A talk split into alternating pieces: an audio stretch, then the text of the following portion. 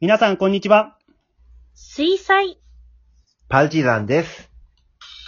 はい、このパルチのお話ちゃんは、兵庫県丹波市で活動しているアマチュア演劇グループの水彩パルチザンが、ショートラジオドラマをお届けしております。えー、本日もメンバーそれぞれの家からリモート収録でお届けをしていきたいと思います。私が団長でございます。今日もよろしくお願いします。ではですね、今日一緒にお送りするメンバーに自己紹介をしてもらいたいと思います。お願いします。はい。粉もん大好き、たこ焼きでーす。はい、そして、こんな野生的な人、初めて出会いました。で、初対面の女性にドン引きされました。太郎です。よろしくお願いします。はい。はい。では、たこ焼きさんと太郎さんのお二人と今日はね、お送りをしていきたいと思います。はい。お二人よろしくお願いします。はい。お願いします。太郎さんは何ですかそれ今、ちょっと小芝居が始まったのかと一瞬思ったんですけど。い や、もう、ドン引きされましたね。なんか、はい。初対面の人に。ははい。い。 じゃあ、その、ドン引きされた太郎さんにね、今日は、あの、お話を聞いていきたいと思うんですけども、えーはい演劇を始めたきっかけを今日は、ちょっと、太あ郎さん、あ、はいはいはいはいお。聞きしたいんですけど、ちょっとお話しいただいていいですかはい。えっ、と、演劇やりたいと思ったのは、なんか僕 YouTuber になりたいなと思って、あ、そうなんや。おえはえい。それで演劇を練習したらなんかいろいろ活かせるかなと思って始めましたね。はい。おー、え、それは思ったのはいつもう5年前、6 年前。はい。じゃあ結構最近なんやね。あ、そうですね。YouTuber は、はい、そうですね。じゃあ、丹波に来て、YouTuber になろうと思 って、演劇を始めようと。そうですね。そうそう、そういうことです。はい。それで、パルチに入団したんです かそうですね。はい。なる今ほ時ど。ですね。ちょっと今衝撃やったんですけど、僕的に。そうはい。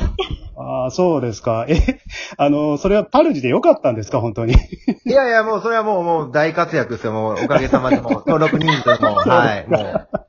はい。で、まあ、太郎くん、パルチ入ってくれたの、確か4年前くらいやったと思うんですけど、はい、はい。僕一番印象残ってるのはね、あの、子供向け公演の時に、太郎くんがやった、あの、魔女はい、はい、はまいず。、あの、はい紫のロン毛のカツラを被って彼が出てくるんですけど、あ,、の、はいはい彼が出た瞬間にもう子供たちが大泣きしたっていう。 はい、はい、はい。そうですね。はそう。い。みんなびっくりしちゃった。そうそう。あでーね、うん。で、あと彼はね、あの、常にこう全力でもう一生懸命なんですよ。 うんはい。で、一生懸命やるから、当然ね、あのは普段でかい声がさらにでかくなるでしょそうですね。う。はい、はい。すると、どういうことが起きるかっていうと、さらに子供が泣くんですよ。あー、これは、かわいそうですね。あれね、ほんと面白かったです。で、まあね、うん、まあ、太郎くんね、本当にあの、温厚で素朴な人柄がね、演技に出てるとそうで思すそうんでうですすけども、 まあ、なんとも言えない面白さをかまし出していますので、はい。ね、はいまたこれからもぜひ頑張っていただきたいと思ってはいありがとうございます。はい。ね、YouTuber なってくださいね。はい。登録人数、今7人なので、はい。そうかぜひそうか。もうすでにやって 後るんでだとね登。録します。はい、やってます。ははいい。登録してください。探してください。ありがとうございます。ではね、そろそ ろ今日のラジオドラマをお届けしていきたいと思うんですけども、えー今回は私が脚本を書きました、行きつけの喫茶店というお話をお送りしたいと思います。えー僕がね、ちょっと大学の頃、喫茶店でバイトしてたんですけど、えーへーその頃ね、あの、いつもマスターに人生相談してる、こう、常連客の人がいまして、まあ、その時の思い出をもとにね、ちょっとお話を書いてみました。えー喫茶店のマスターを、えー太郎くん、そして、はいえー常連客の女性をたこ焼きさんに演じてもらいたいと思います。はい。ではお聞きください。パルチのお話ちゃん第13話、行きつけの喫茶店。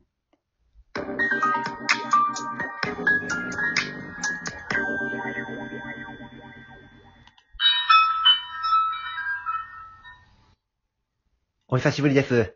ようこそ。さあどうぞ、おかけください。よかった。また来れたんだ。こんばんは。あー、こんばんはでいいんですかね。もう朝かもしれないけど。まあ、いいんじゃないですか夢の中ですから。あなたが夜だと思ったら夜ですし、朝だと思ったら朝なんですよ。そうか。そうですよね。本当に久々ですね。しばらくお越しいただけなかったんで、心配してたんですよ。いつものコーヒーでいいですかはい、お願いします。いやー、私も来たかったんですけどね。自分の意思でなんとかなればいいんですけど、こればっかりは。へえ、難しいもんなんですね。自分の頭の中の世界なのに。そうなんですよ。ここに来たいなと思った時ほど、怖い夢や変な夢見たりするんです。はい、どうぞ。ありがとうございます。あー、やっぱ美味しいですね。マスターのコーヒーは。現実でもこんなコーヒー飲めたらいいのに。それは無茶ですよ。このコーヒーは苦味も酸味も甘みもすべてあなた好みの配合になってますから。まあこのコーヒーだけではなく、この世界がですけど。あー、そうでしたね。それで、どうですかあれから進展ありました例の同期の山崎くんと。前来たのいつでしたっけどこまで話しましたっけ1ヶ月ぐらい経ってますかね。ほら、山崎くんと一人焼肉の店で部屋が隣り合わせになった話。ああ、そうでしたね。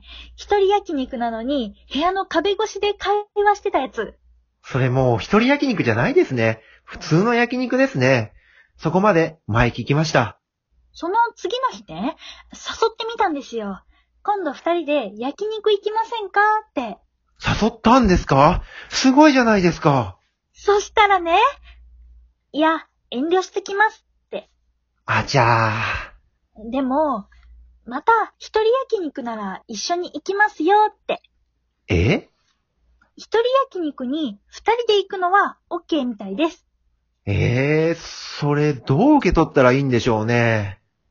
あ、面と向かって話すのが緊張するとかそうでしょ微妙でしょ完全に拒否するでもなく、完全に承認するでもなく、みたいな。うーん。でもとりあえず、もう一度同じ形で、二人で一人焼肉に行ってみたらどうですかうん変な感じですけど。あ、もうそれから毎週2回は行ってますよ。もう行ったんですかしかもめちゃくちゃ高頻度で行ってる。でも、全くそこから進展ないんですよ。ただの焼肉仲間ですね、これ。焼肉仲間って言葉初めて聞きました。だから、誘い方を変えてみようかな、と。今度また一緒に、一人焼肉に二人で行って、一つの部屋で二人で一人焼肉しませんかうって。ーんうん、ややこしすぎて逆に怪しさが漂ってる。または、二人焼肉に一人で行くのはどうですかいや、それ結局一人焼肉じゃないですか。あれ、あー、どうしたらいいんだ。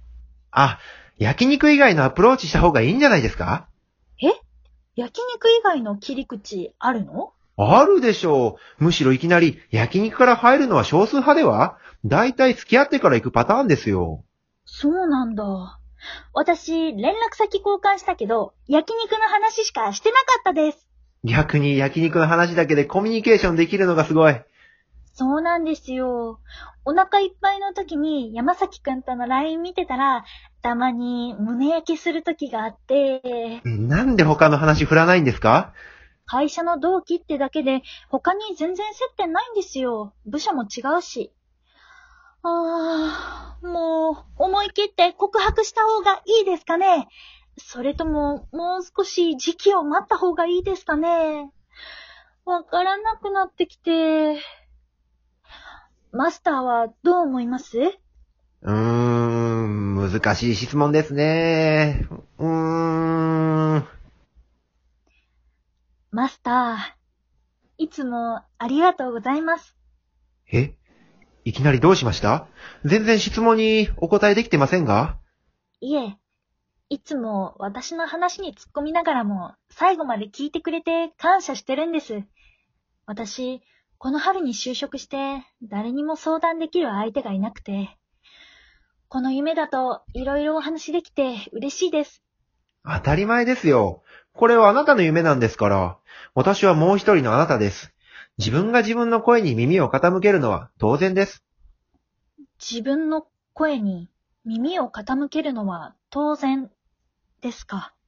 はい。なので、いつでもここに来てください。そして、何でもお話しください。私は必ず、あなたのお話をお聞きしますよ。でも、でも、さっきの質問、あなたの中でもう答えが出てるのではそんな気がします。うーん、そうですね。私もそんな気がします。まだお目覚めまで時間ありますので、ゆっくりお聞きしますよ。コーヒーもう一杯いかがですかはい、ありがとうございます。コーヒー、もうちょっと苦味足しときましょうかえいえ、甘めでお願いします。はい、わかりました。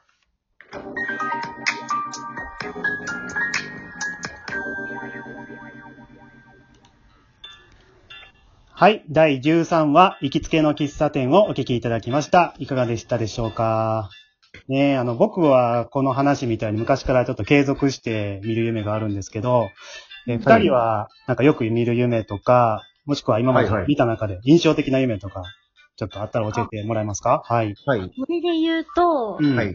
私は小さい頃、はいはい。赤鬼と青鬼に育てられる夢っていうのをおー。お育てられるー、ねよく見まマしジ たか。。